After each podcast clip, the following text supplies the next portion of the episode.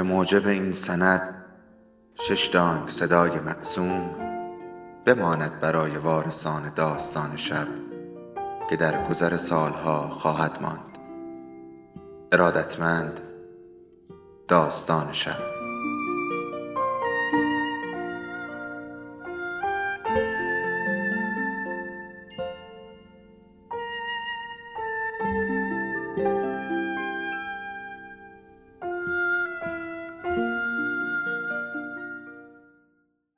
یکی بود یکی نبود.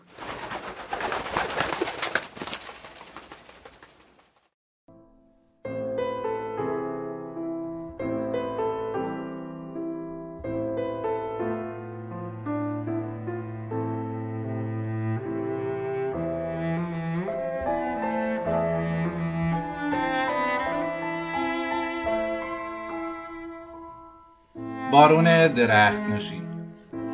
ایتالو کالوینو. ترجمه مهدی سهاوی قسمت هشتم.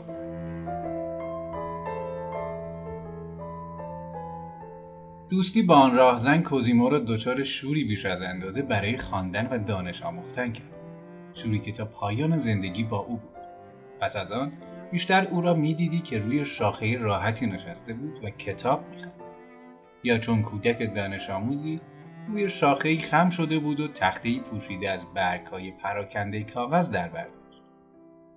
دواتش را در فرو رفتگی های شاخهای گذاشته بود و قلم بزرگ پر اردکش روی کاغذ می آمد و می رفت. دیگر او بود که به جستجوی کشیش فلاشفور رفت تا از او درس بگیره. از او می‌خواست که درباره تاسیت جرمهای آسمانی و شیمی به او چیز بیاموزد. اما کشیش پیر به جز اندکی صرف و نه و علوم دینی چیزی نمی‌دانست و به تته پته میافتاد. و در برابر هر پرسش شاگرد دستهایش را از هم میگشود و چشم به آسمان میدود جناب کشیش یک ایرانی چند زن می‌تواند داشته باشد؟ پدر روحانی کشیش سابایار کی بوده است؟ جناب کشیش می توانید سیستم لینه را برای من تشریح کنید؟ و کشیش در پاسخش می گفت بله عرض می شود که البته اما بیش از آن چیزی به ذهنش نمی رسید و گیج می شد و در می ماند. کوزیمو هر نوع کتابی را با ولع می خواند. نیمی از وقت خود را به کتاب خواندن میگذراند و نیمه دیگر را به شکار می تا بدهی خود را به اربک کتاب فروش بپردازد. هر بار که او را می‌دیدید چیز تازه‌ای فرا گرفته بود بازگو می‌کرد. درباره ژان ژاک روسو که هنگام گردش در جنگل‌های سوئیس نمونه گیاهان را برای بررسی گرد میآورد درباره بنجامین فرانکلین که با بهرهگیری از بادبادک به پژوهش درباره آزرخش میپرداخت و یا بارون هونتان که در میان سرخپوستان آمریکا میزیست. فلاشفور پیر با شگفتی گوش می‌کرد. اما روشن نبود که شگفتیش از کنجکاوی است یا از اینکه می‌دید دیگر خودش از چیز آموختن به برادرم معاف شده است و احساس آسودگی می‌کرد. پیاپی سر تکانید هر بار که کوزیمو از او می‌پرسید می‌دانید به چه دلیل؟ در پاسخش می‌گفت نه خود شما بگویید. و با شنیدن پاسخی که کوزیمو به پرسش خودش داده بود می‌گفت درست است. خیلی جالب است. یا اینکه خدای من که این عبارت می توانست هم به معنی ستایش از جلوه های تازه از عظمت خداوند باشد که با آن آشنا می شد و هم به معنی تأسفش از حضور همه جاگیر شیطان که هر لحظه به شکلی در می آمد و بر این خاک جهان فرمان می آمد. کوزیمو بسیار دلش می‌خواست درباره چیزهای تازه‌ای که از کتابها میآموخت گفتگو کنه و آنها را بشکافد اما من کوچکتر از آن بودم که آن گونه بحثها را بفهمم و دیگر دوستانش هم بی سواد بودند. از این رو به سراغ کشیش پیر میره و او را با بحث ها و توضیحات خود گیج میگه. کشیش فلاشفور از آنجا که باور ژرفی به پوچی و گذرایی همه چیز داشت آدمی بسیار رام و بردبار بود کوزیمو از این روحیه او استفاده می‌کرد چیزی نگذشت که رابطه شاگردی و استادی جابجا جا شد برادرم چنان نفوذی بر کشیش پیر یافته بود که او را وامی داشت با تن لرزان به دنبال او برود و در گشت و گذارهایش بر فراز درختان همراه او باشد. یک بار او را واداشت تا سراسر بعد از ظهری را بالای شاخه های شاه بلوطی در باغ خانه ریوالونده بگذرانید و درختان کمیاب آن باغ و بازتاب آفتاب دم غروب بر آبگیر پر از نیلوفرهای آبی را تماشا کند. در این حال خودش پیاپی درباره نظامهای پادشاهی و جمهوری گوناگونی برداشت از راستی و درستی در مذهبهای مختلف. آینهای چینی زمین لرزه لیزبون و نظریه سلات حواس سخن ساعت درس زبان یونانی من فرا رسید هرچه منتظر شدیم کشیش نیامد. همه خانواده بسیج شدن و به جستجوی او پرداختیم و به همه جا سر زدیم. حتی با چوب درازی کف استخر را هم وارسی کردیم. آنچنان حواس پرت بود که میترسیدیم به آنجا افتاده و غرق شده باشد. شب هنگام پیدایش از درد پشت و کمر مینالید. زیرا چندین ساعت در وضعیت دشواری بالای درختان گذرانده بود. این نکته را نباید فراموش کرد که کشیش فلاشفور ژانسیست بود. از این رو رامی و تسلیم پذیریش گهگاه از میان می‌رفت و شور و تعصب فرقه‌ایش جای آن را می‌گرفت.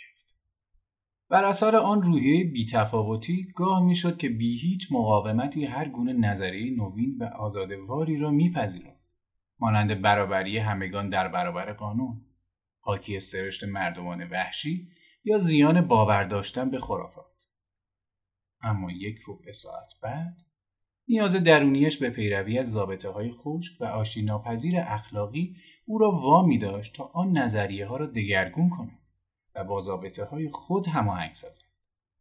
از این رو برداشت او از موضوعهایی چون وظایف اجتماعی مردمان آزاد و برابر یا اخلاق متکی بر کیش طبیعی حالت مقرراتی نظامی خشک و نرمش ناپذیر را به خود می‌گرفت و به صورت اصول اعتقادی بسیار تعصب آلودی در میاد.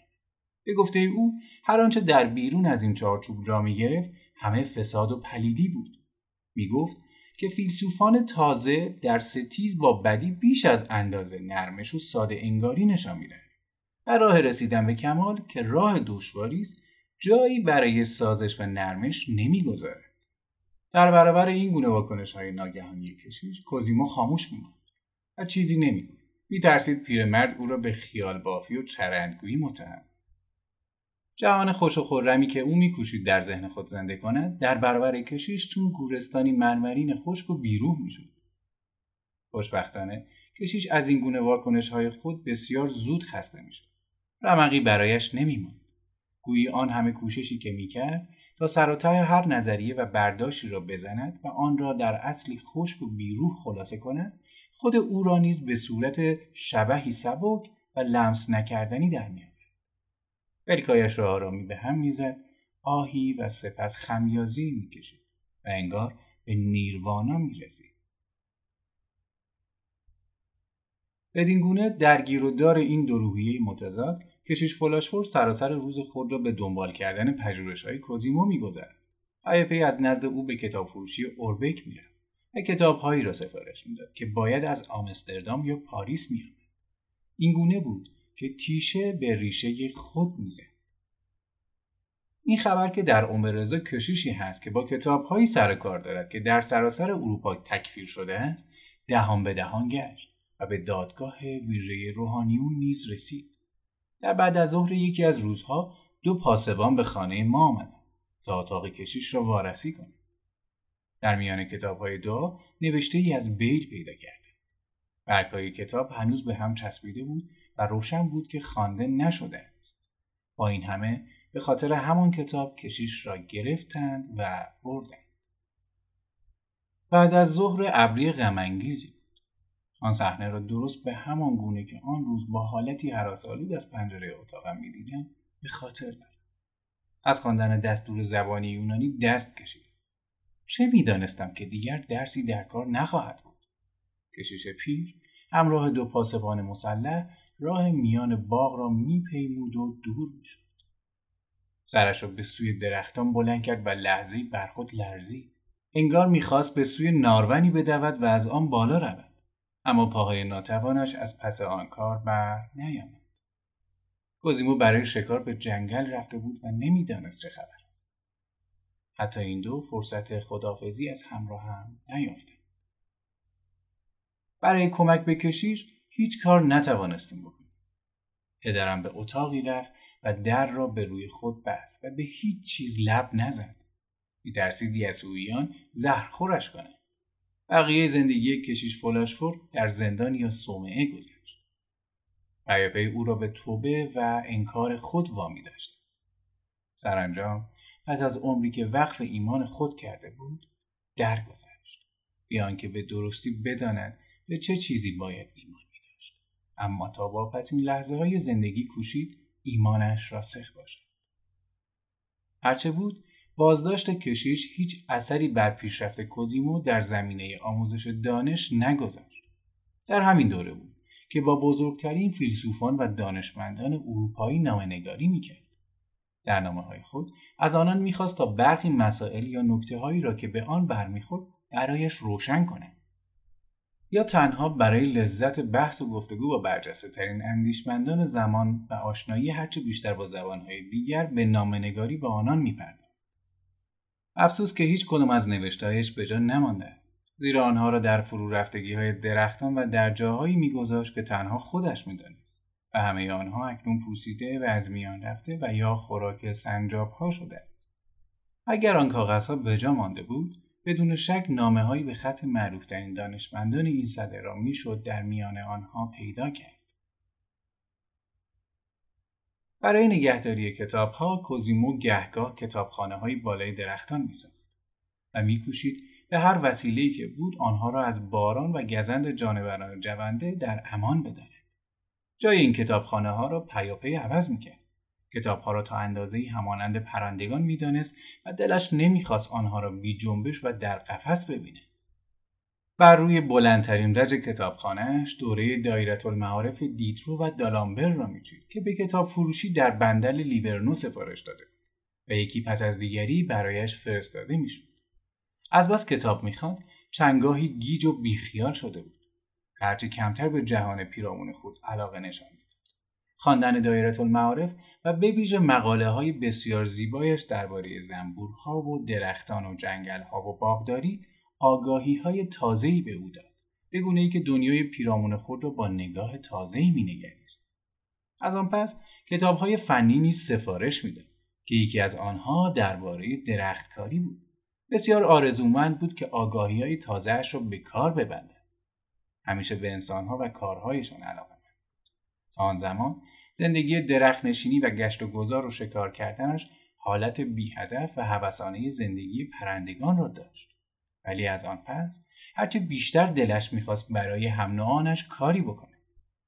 می‌توان گفت که این گرایشش نیز نتیجه همنشینی با آن راهزن بود. فن حرس کردن درختان را فرا گرفت و در این زمینه به کار پرداخت. کار را خوب انجام می‌داد و دستمزد اندکی می‌گرفت. از این رو همه زمینداران و دهقانان او را به کار می‌گرفتند این را در زمستان می‌کرد که شاخساران هزار پیچ لخت و بیبرگی است. و گویی همه انتظار درختان این است که کسی شاخه هایشان را برای بهار آینده بیاراید و پاک کند تا دوباره گل کنند و سبز شوند و میوه بدهند.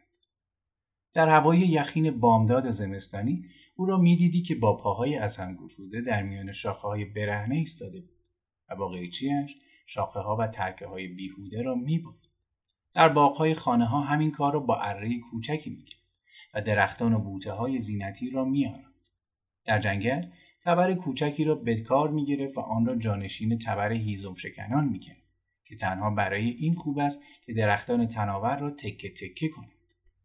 خلاصه اینکه عشقش به درختان مانند همه عشقهای راستین اغلب با سنگدلی و حتی بیرحمی همراه تن درخت را می‌برید و زخمی می‌کرد تا آن را نیرومندتر و زیباتر کند هنگام بریدن شاخه ها گذشته از منافع صاحب درخت به منافع خود نیز نظر داشت.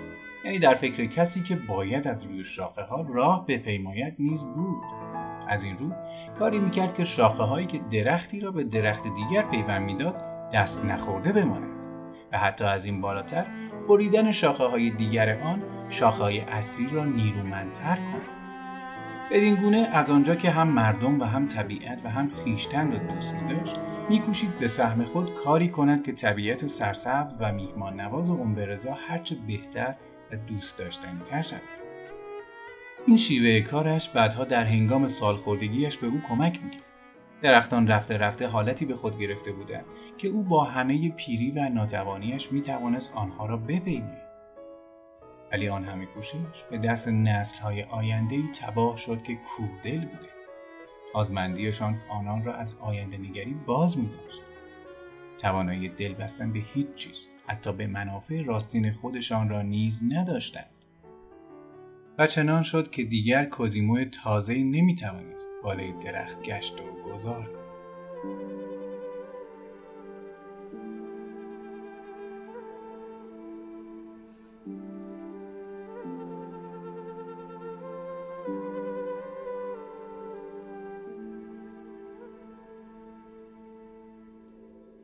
داستان شب بهانه است برای با هم بودن دور هم نشستن شنیده شدن.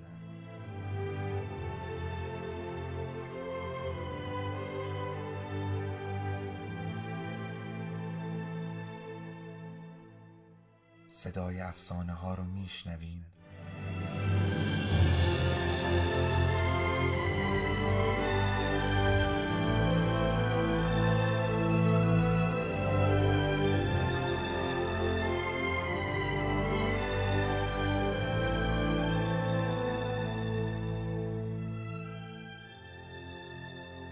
sabes tú un peje.